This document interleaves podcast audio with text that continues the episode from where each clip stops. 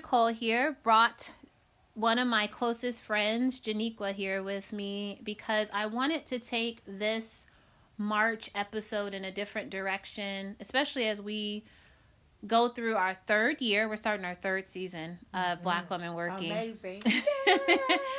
And I think that, you know, people are starting to pick up on it in the area. My friends have started to speak more about it. People are starting to pay attention to podcasts. Um, I think COVID has brought people to, like, I don't want to watch TV. I just want to hear so I can connect, Yeah. you know, and, and I think that that has been a blessing. But I can't believe, you know, it's been it, we're literally in the third season of Black Woman Working, and I just appreciate all the support.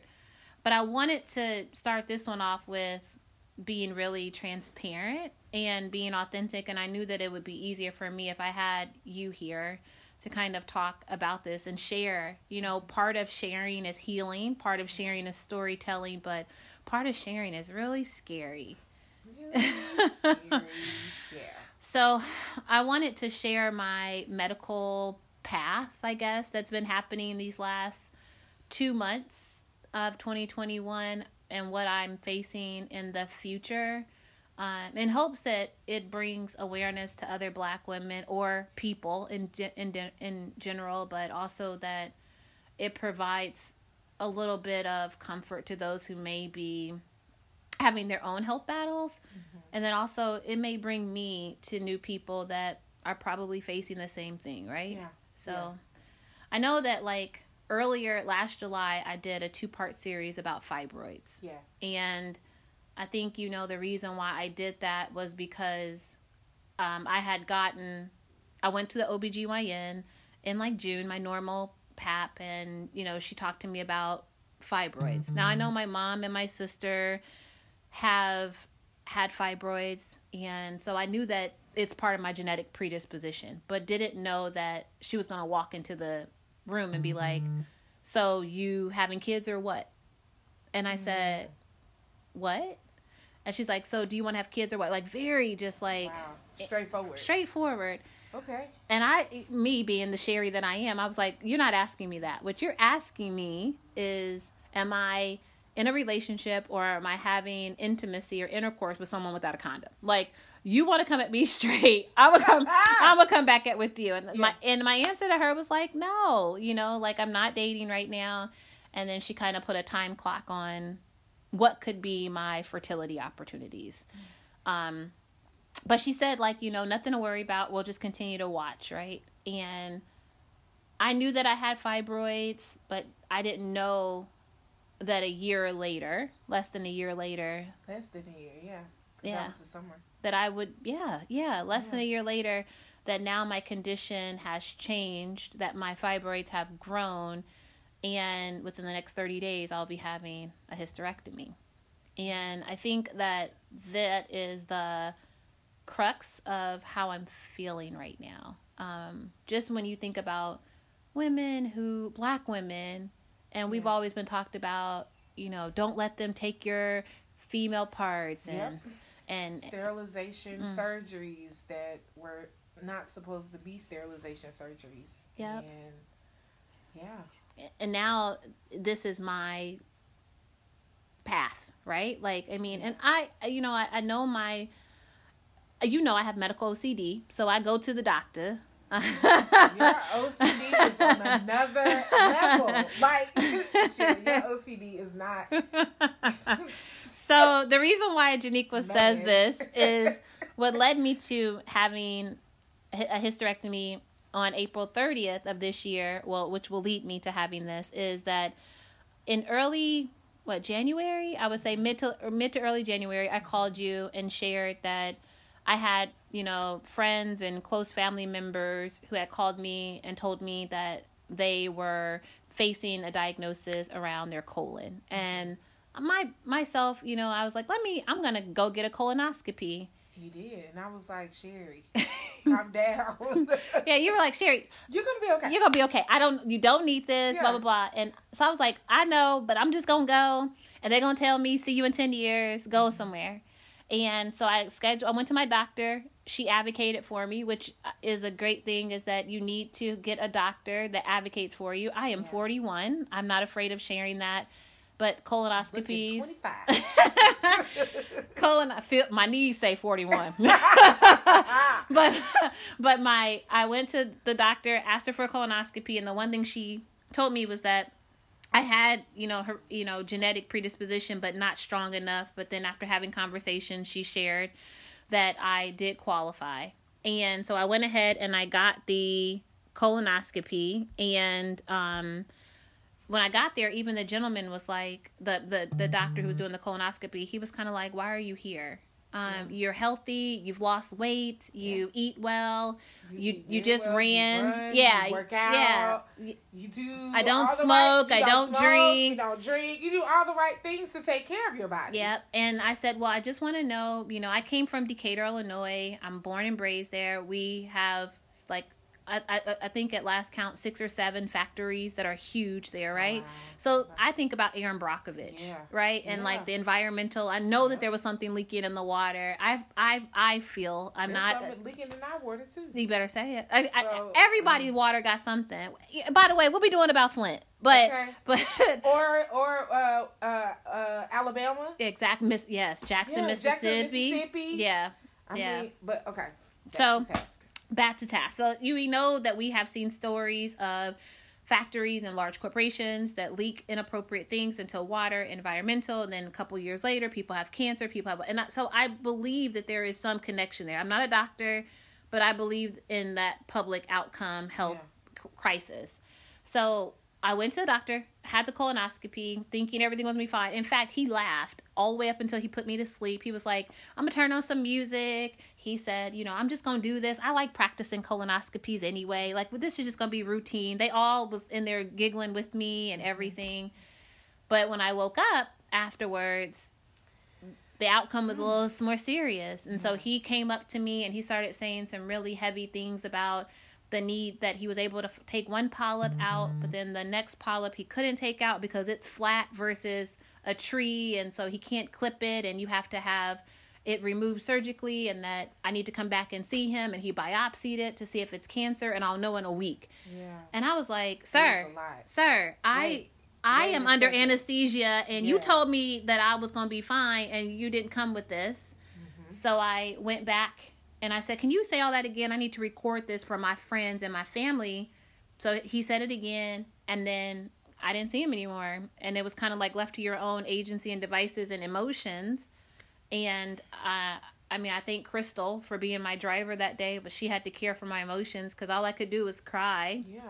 Because all I know now is that I could possibly have colon Colon cancer.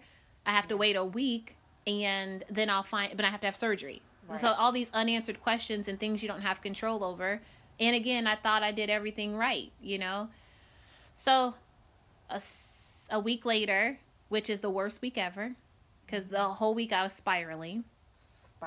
the whole week yeah i mean talk about like giving away things i made plans to update my will um i mean like just spiraling um finally i got go back to the doctor and he tells me that the biopsy did not show cancer but it's still a flat polyp that needs to come out because this type of polyp can grow into a concern if it's not taken out Yeah. so now i'm faced with a colon resection surgery that is not an easy recovery, but it's necessary. And all I did was go in for a colonoscopy That's it.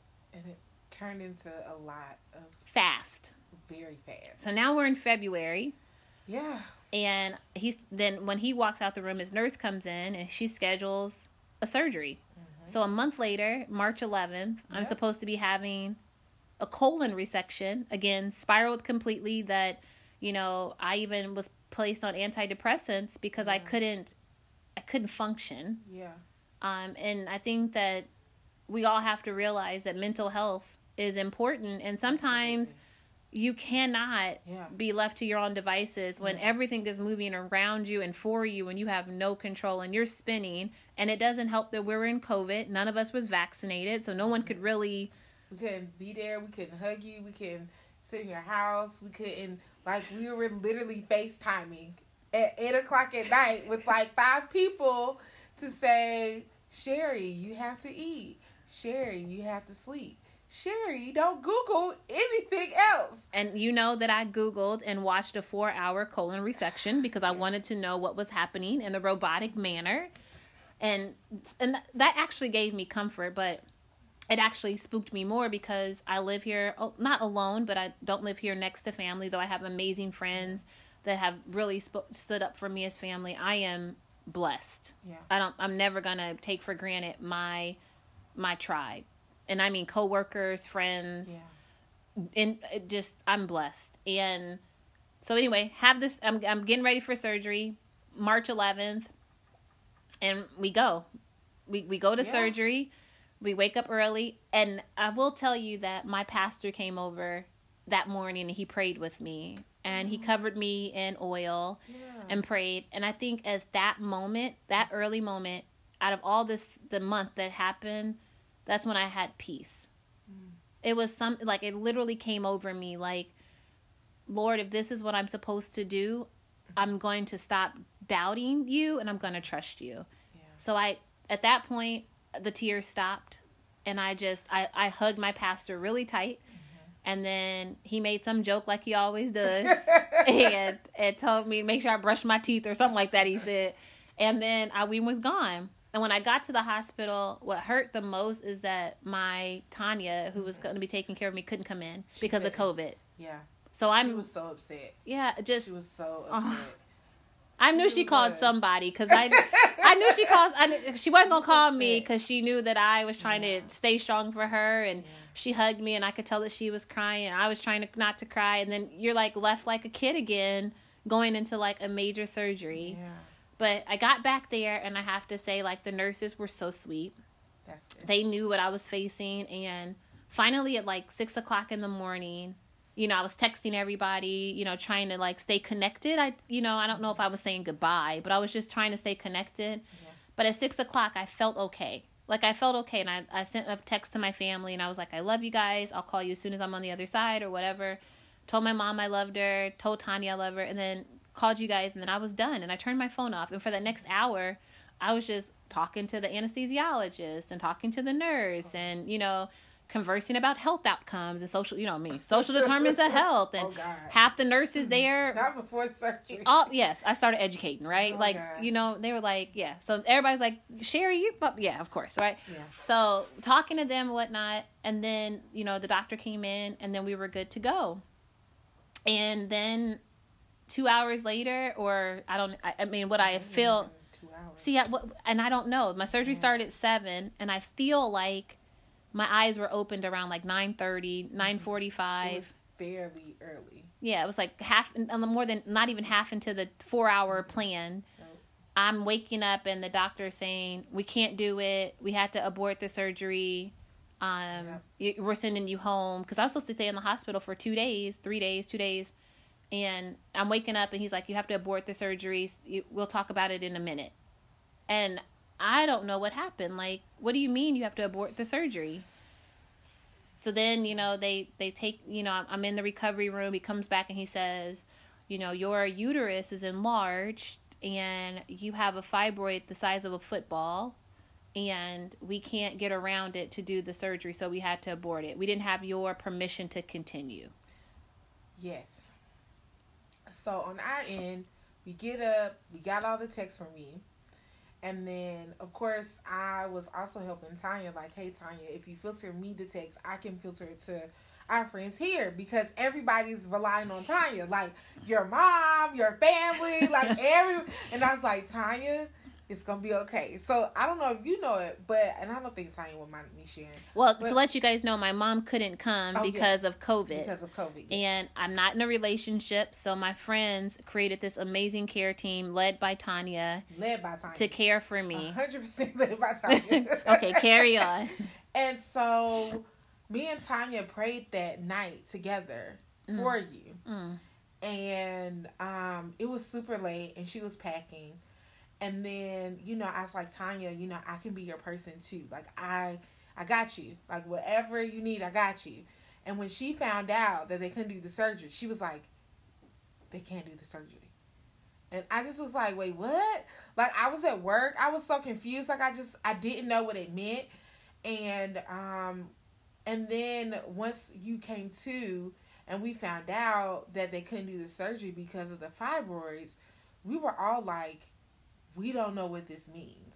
Right. And we don't know what this means because we have prepared this whole time for the colon and for the polyp. We hadn't even contemplated like supporting you through the fibroid issue. Like I think we all knew, you know, we we all knew like you had heavy periods. You know, I have heavy periods. I have cramps. Like we all knew, but I don't think any of us was prepared to have that conversation when we have like been preparing for the pilot. Right. And I remember I was like, Tanya, how is Sherry? And she was like, she's just a ball of tears. And I was just like, I will be there when I get off work. I mean, I think all of us, we all were like, I don't know if it was devastated, but it was like a disappointment because we had all been like supporting you for this one issue and then everything switched on us. And I think, you know, there was a moment where like I looked at my husband and I was just like, why Sherry? it was like it felt too it felt too much as a friend who just supports. So I was just like, Sean, we just gotta support her in every way we can think of. Like that was the only thing that came to my mind. I was like, I don't I don't know if I could come over and make some jokes. I think I did come over and I made some jokes and I had you laughing because I think you know one laughter is good for the soul, but like I was just like I don't I don't have the words, like I just didn't I didn't have the words, and um, but like Tanya was so amazing, Yeah. and she's so gentle, Yeah. and she was like you don't have to have the words. You just got to be present, and I think you know um, I knew like the I said well if I know how she spiraled with this polyp, I don't know how she gonna spiral with the fibroids. Jesus, somebody's gonna have to help. And the hard part for me in hindsight now is that I knew about the fibroids, right? Yeah. I as somebody who really has focused on her body for the last 20 years because of the kidney tr- d- transplant or the kidney donation. Right.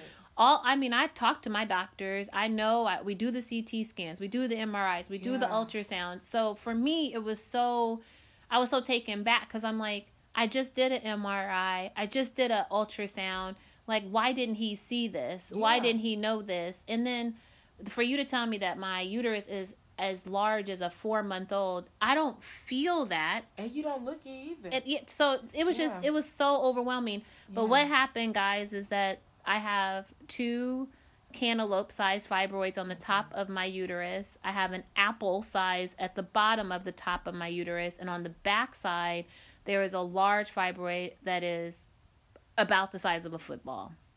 And it that football is laying right on my colon and the two larger ones on the top is laying right on my bladder. And so for him to go where he needed to go to do the colon resection would have required him to lift the football and him and the OBGYN that he called in. he called in a, a extra doctor to come and check to see if Yep. we could lift it and get around it. and couldn't do it and you know and and and she even said you need her you need to stop you need to have her um, approval for ne- anything next step and the fact that if he what i found out now is that if he would have went ahead and let's say by by by you know chance he could have gotten under there and then he would have laid that fibroid back on top of it it could have they, the cert the the sutures could have stuck together and it could have created even more damage or i could have i could have had a fistula or septic like all these things could have came about. So i am grateful that you know the doctor came in and she said you need to stop and he knew where his limitations were but devastated i mean just i mean at the end of the day i went in there because you told me i had a flat polyp mm-hmm. that needed to come out that it had potential cancer still to this day i don't know what's in the core of this polyp Yeah. i just know the biopsy is non-cancerous which is the one thing that we have to focus on, or at least it's it's the one area of maybe peace that because it was tested, it wasn't like it wasn't tested. So I hope I hope that you're able to hear that part, even though I think you probably I hear don't the trust it. yeah. I, yeah. I don't think you trust it Yeah. because of everything that has happened, which makes sense for you not to trust it, right? But I think that sometimes we have to tell ourselves the truth, even when we don't feel it. Yeah, and I'm tr- and I, you know, I, I'm trying. Yeah. I, you know, trying to find those words, but I, I, I have learned that like I had to pivot. Like I had to say, God, you have me on this polyp, and I know that you're going to make sure that it stays benign, so that I now need to pivot towards this female problem, this mm-hmm. fibroid problem, so that Yeah. I can get this taken care of. Mm-hmm. And at the end of the day, the fibroids weren't ever the issue. As you said, the the colon is the issue. Now the fibroids have become the priority. Priority, yeah.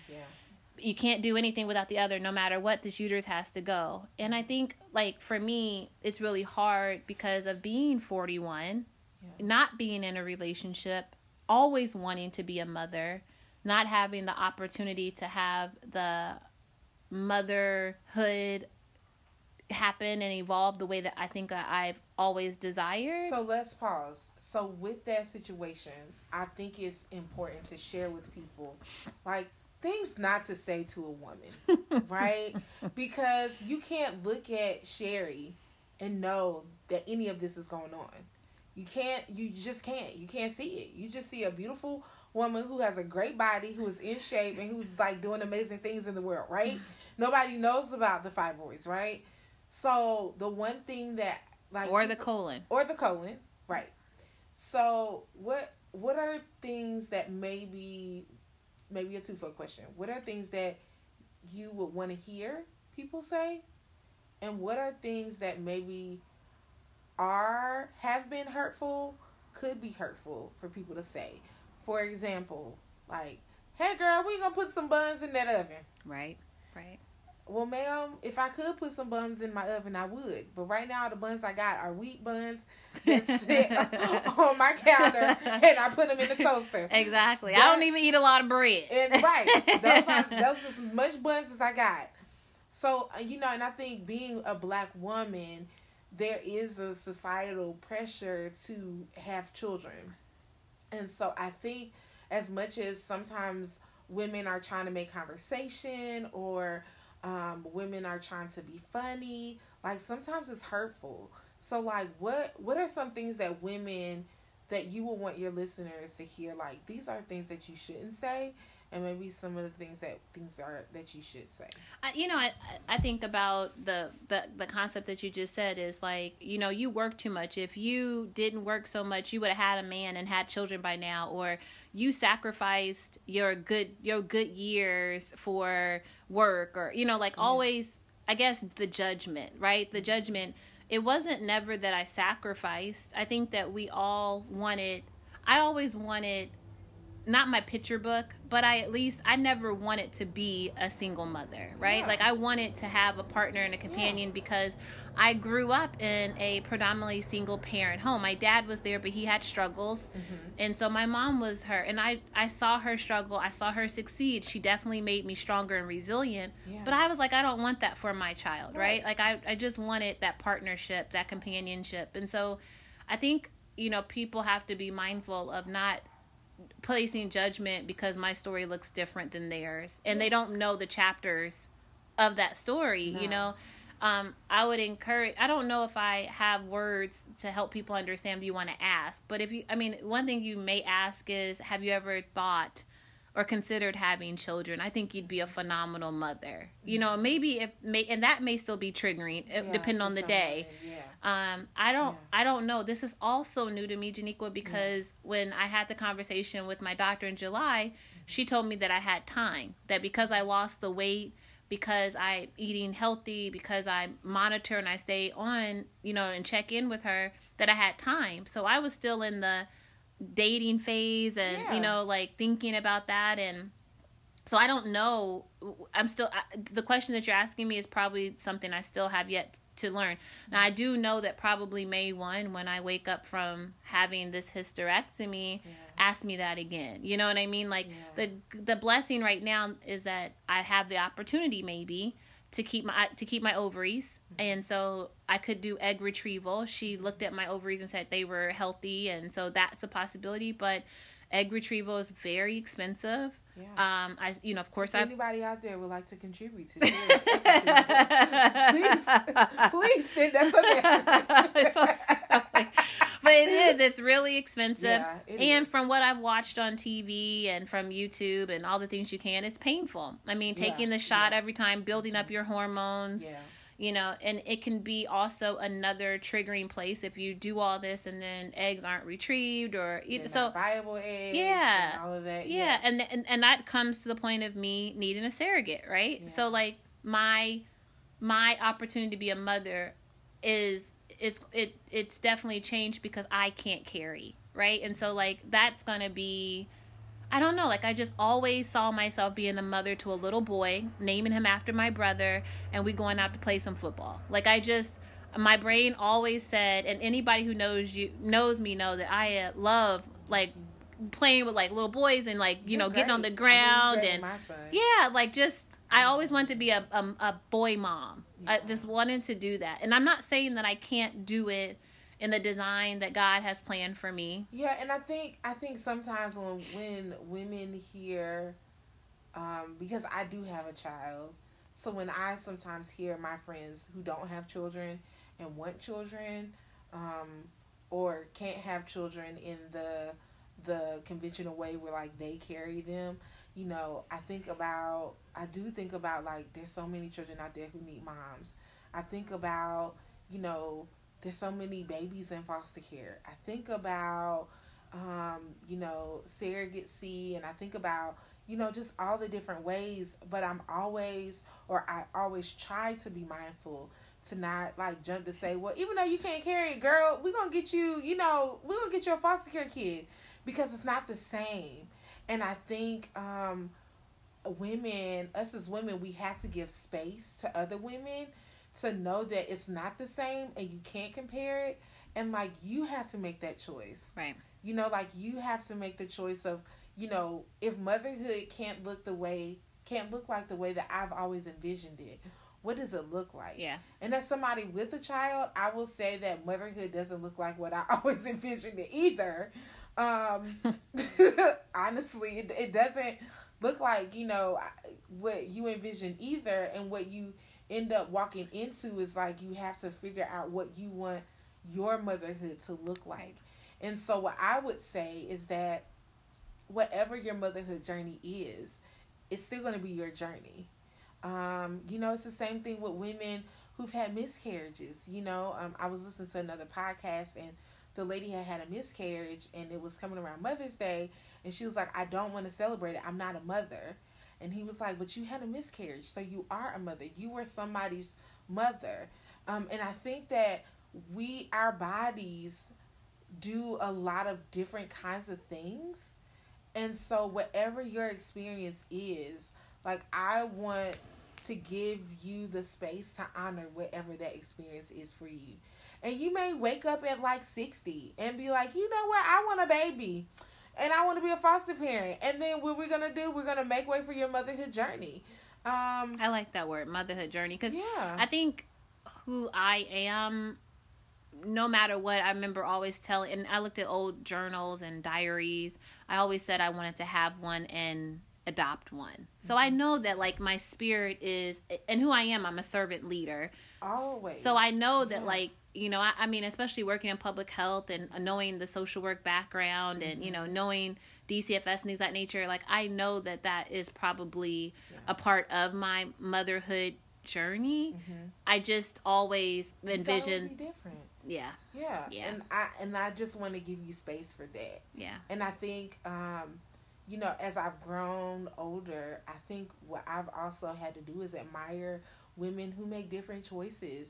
And I think if we give each other enough space to be who we are and honor the journeys that we're on and not judge us or question us, I think the other thing though is like I don't want people to question you in the in a demeaning way. Like, yeah, well, why are you moving forward with the hysterectomy? You can't get a second opinion, third opinion, fourth opinion, you know, because you just never know. One, you know, I've had fibroids myself, so fibroids grow back, you know, and and to think about what it could have on your body in the long term, like what it would look like, you have to make the best choice possible.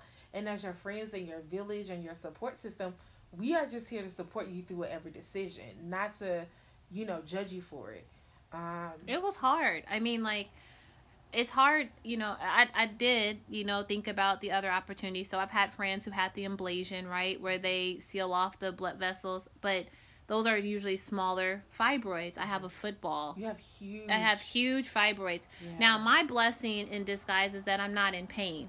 And I don't know if it's because I'm I have been working out and you know whatever it may be or maybe because of my diet, who knows, right? But I don't have the pain that my that I've seen happen. Like my yeah. sister, you know, she had fibroids, but my sister was in excruciating pain. She had major bouts of, you know, a burst or whatever you want to call it and oh, wow. like she had no choice because i mean her quality of life was just low yeah. i mean like her iron was so low she had to have iron infusion she had to have blood transfusions because she was losing so much you know so that's not my story so when i heard you know hysterectomy i'm like i don't have that story like because i lived through that with my sister i was in the house when she was going through it yeah. so for me i'm like why is that happening to me already? Isn't don't you have to get rise to that to get here? And so i did have a second opinion. I did go to another doctor and they told me ablation was not smart because of the size. They told me myomectomy would leave my my uterus basically looking like swiss cheese in so many ways because they would have to pull off these large fibroids. And then even if I kept my uterus. One, you're right. They're going to grow back. I still have 10 more years possibly before I hit menopause. So yeah. they have plenty of time to grow back. They could grow back bigger. Mm-hmm. And the other thing that she said was like, even if you got the myomectomy, you're not going to be able to carry because your mm. your uterus will be weak.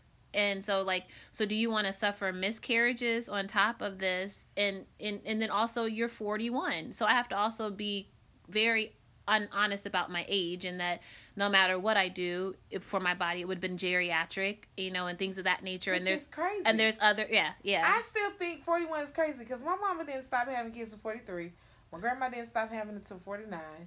So you know, like to think about women in their 40s being geriatric is it's in yeah it's so much and and and it happens so fast yeah. you know like i mean i blink of an eye i'm like wow i'm 40 you know but so I did. I, I did that. So that wasn't an option either. You know, they when they say full hysterectomy, they talk about taking all of your female organs and leaving your your uterus. I mean your ovaries.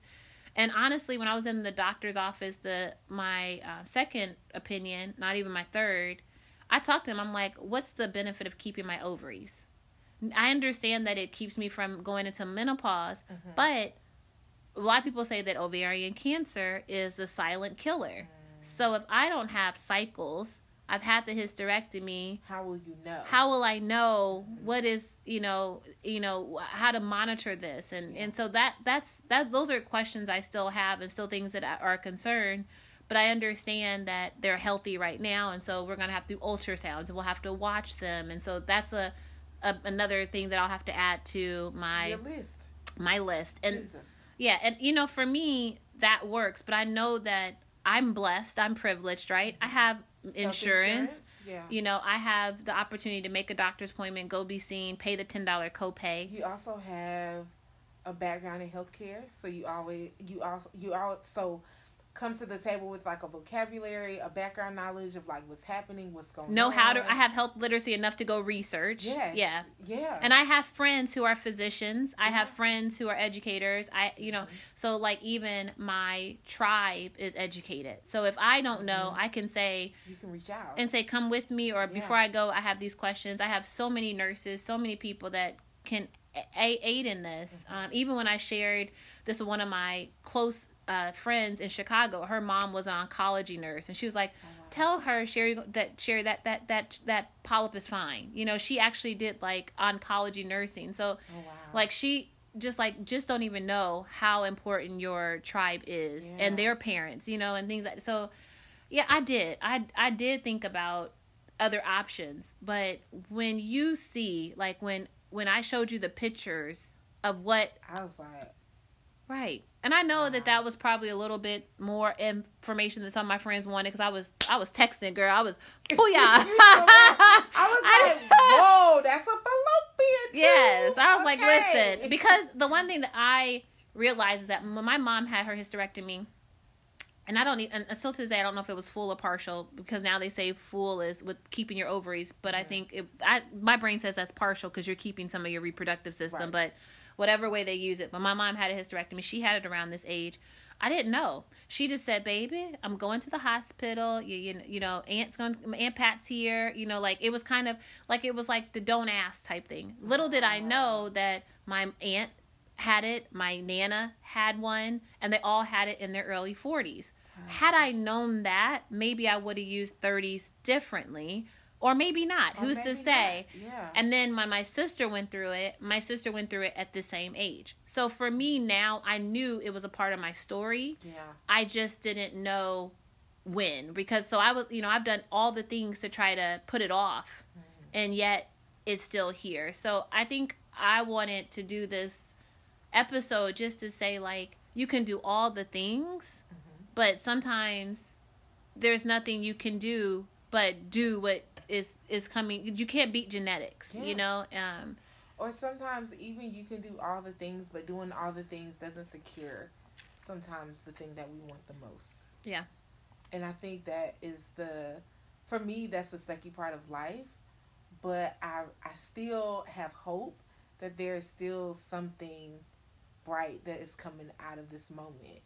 Um, and I don't know what that is. Well, I think for me, it's it's like I feel me doing this episode and putting it in the air that is going to go wherever it decides to go. Yeah. It's healing for me, and I know that for me, it takes that weight off because mm-hmm. I carry weights, emotional. You know, we all have insecurities, so I know that people will find their way to ask me the challenging questions or to Yeah. make the inappropriate jokes or to have un- un- unnecessary assumptions. Right? What, when they make the inappropriate joke, what, what are you going to do? I'm just curious. I don't know yet. I mean, I would dare people not to make the People inappropriate. should, people should not try not Sherry. Okay, Yes. Sherry is not What- to be tried. What they say, try Jesus, not me. try Jesus, not me.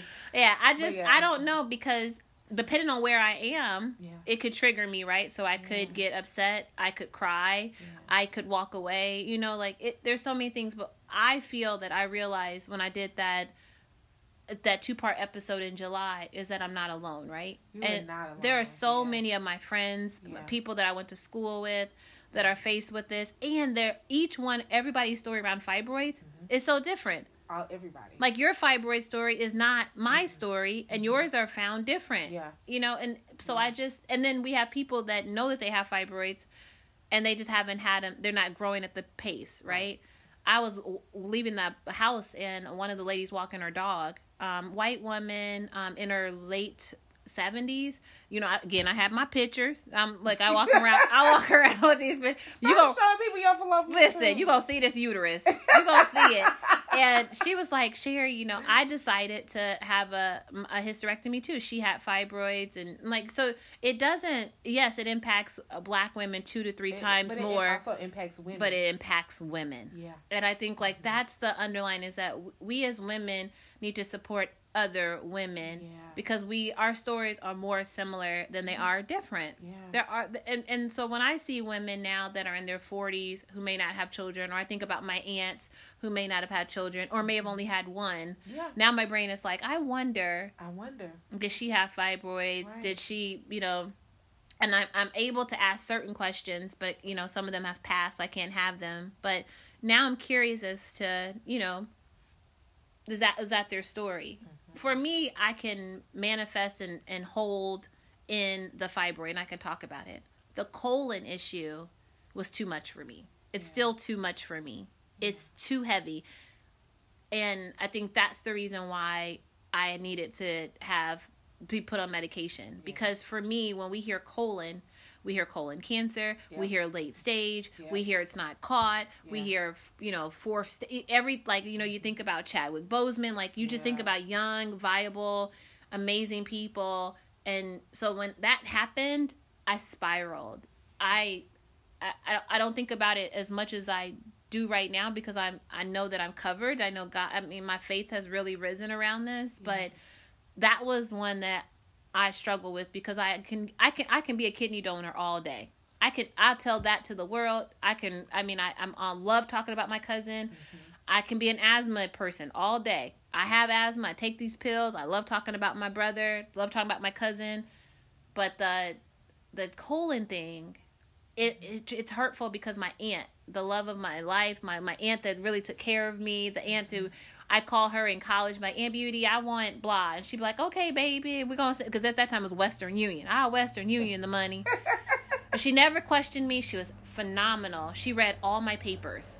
She was the one person who read all my rhetoric papers. Like, she would actually go in and correct my rhetoric papers before I turned them in. Like, just such a steward in my life. And she was the one who m- made me write my handwriting. I have really good penmanship Yeah. But she was one who made me write my penmanship. She's the one who made me memorize. I have really good like she was one who made me read like the Bill of Rights and the articles and like she was that person. And she passed away in 2015 um due to colon cancer. Mm-hmm. Now she also smoked. So like for mm-hmm. me I was like okay that may be And that's why I don't smoke. and that's why I don't smoke, you mm-hmm. know, to exacerbate anything. And so for that to be the issue, knowingly that she had it, um, it just it, it it was triggering. And then to tell my family, and then I knew that I was bringing that pain back on them, and it it, it was. It was the I hate to say this, but it was the why me God. Like, Yeah. why is this my story? Yeah. And I'm comfortable with certain parts of things being a chapter in my story, but This one this one is heavy Yeah. this one is heavy. And so all I want now is yes, I know that the date of the surgery is April 30th for the hysterectomy. And for some reason, I'm still at a calm. Like I, I'm still at a peace. I think because we had a trial in March 11th where I know that I'm not alone, that my friends will be here in the worst of times and in the best of times. Of I mean, the fact i mean i i they took they they sent me home i don't know when they sent me home but above like three hours later and i was still under anesthesia i was dry heaving Yeah. everything on my body hurt i mean like I have a bruise from my belly button all to the middle of my back it was and and i couldn't sleep i couldn't function all i could do was cry i don't know what i was crying about but it was all the things Mm-hmm. to the point where the only way i could go to sleep is if tanya got in the bed with me like i mean and so Shout out to Tanya. like Tanya is, a, is she's the real G. Okay. she, I she want y'all to know. I, I like literally she she figured out my my pain because I came I came home with more pain than I had pain medicine in and and you know and she got that together with help of Constance and then she was like what can I do? And I was like I don't know. I'm shaking and whatever. I'm sitting in all these pillows because I can't roll over. And I was like just go sleep here. Like because I just couldn't be alone. And Yeah. she was there. And I think that was the only time I may have slept in in a long time. Um I'm just I'm grateful I think that we have to give space to the friends that are family you know and honor that so I know that like I'll be fine in April my mom will be here this time my friends know that they know what I'm like in my worst and I'm hard-headed and um I'm just all of this good self awareness. I'm here for it. Yeah. I'm hard-headed You are very hard headed. I like to lift things that I shouldn't lift Yes. I You like, to be independent. You I like to take stairs that I shouldn't be taking. You like to sit on the back of couches. I like to sit on the back like of to couches. you shouldn't be your legs.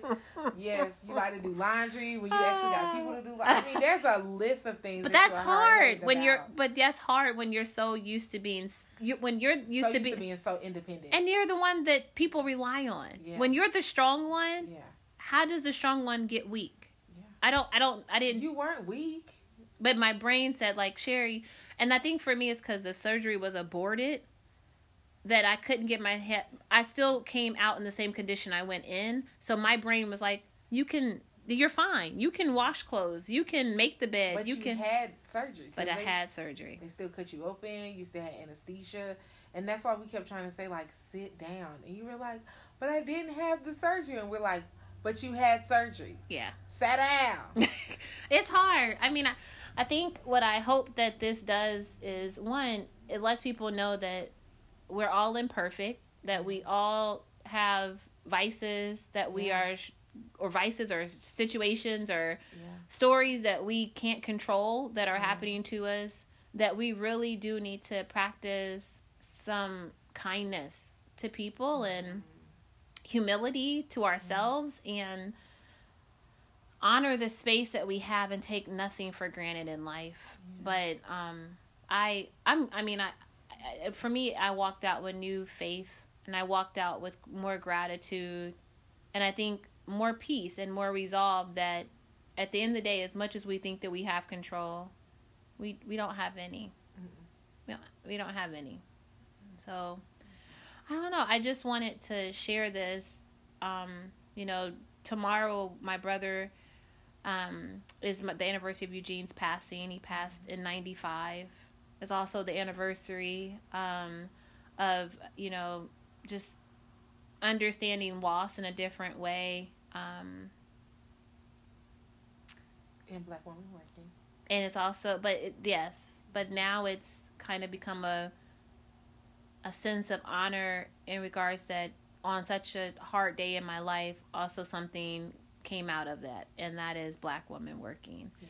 and black women working is designed to create a transparent space for black women and women to be vulnerable but it's also to be able to be an informational depot for anyone who wants to understand how this black woman is working through life. And um, and that's what black Woman working was to me. It was to create a space where i could feel vulnerable and i could feel you know like these conversations that i have with you all can be shared you know that other people can learn and benefit and understand and that what you see on the outside is the shell but you have to be understanding of all the things that are inside that is happening in that person's life Yeah. yeah Yeah. thank you thank I'm you for being you. here Super vulnerable. But I know it's going to help somebody. Because I think you also are not alone in your journey. yeah And I think it's important for sometimes people don't feel comfortable sharing their journey because they're afraid of the judgments and they're afraid of the the the wrong statements. And sometimes people do make the wrong statements, right? But you know, this is your journey, and I'm just honored to be on the journey with you. I appreciate it. I really appreciate you being here because I don't. I knew I wanted to talk, and I knew that I needed to lift this off, and I didn't. I knew I couldn't do it by myself. You know what I mean? And and I'm I'm grateful that although I call you today and you show up today, Anytime. but it was it's it that's again that's just the spirit of my tribe. Like it it's just and it, I'm just again just the utmost gratitude to the people that I have had the pleasure of touching but God has also put people in my life that can be that pour in that I desire, even when I'm the most hard headed and not willing to accept it all the time, you know. So I hope this helps someone. I hope that, you know, you are, um, that you hear that, you know, the first thing that you need to do is advocate for yourself health wise. Yeah. You know, if you get the opinion that you are unsure about, ask for a second opinion, go Yep. to a third opinion Yep. um, make the decision that's best for you Yep. and you know if you have people in your life that don't honor that space find out where they really need to be in your life or maybe Mhm. that season of that person in your life is over but you have to be mindful that your decision is the one you have to live with and it's not but again call on god and Mhm. ask for guidance and ask for discernment and you know really place your hand there because i don't think that i would have gotten to this place of complete transparency if it wasn't for my faith Yeah. you know? Just i just don't think that i i could have. So make sure that you surround yourself with believers make sure you just you know surround yourself with people that can pray for you and that you get and have that moment of peace and conversation with how, whoever you believe in however you believe um, so that you can find that peace that you need in order to make some of the tough heavy decisions and with that we'll let this episode be a wrap.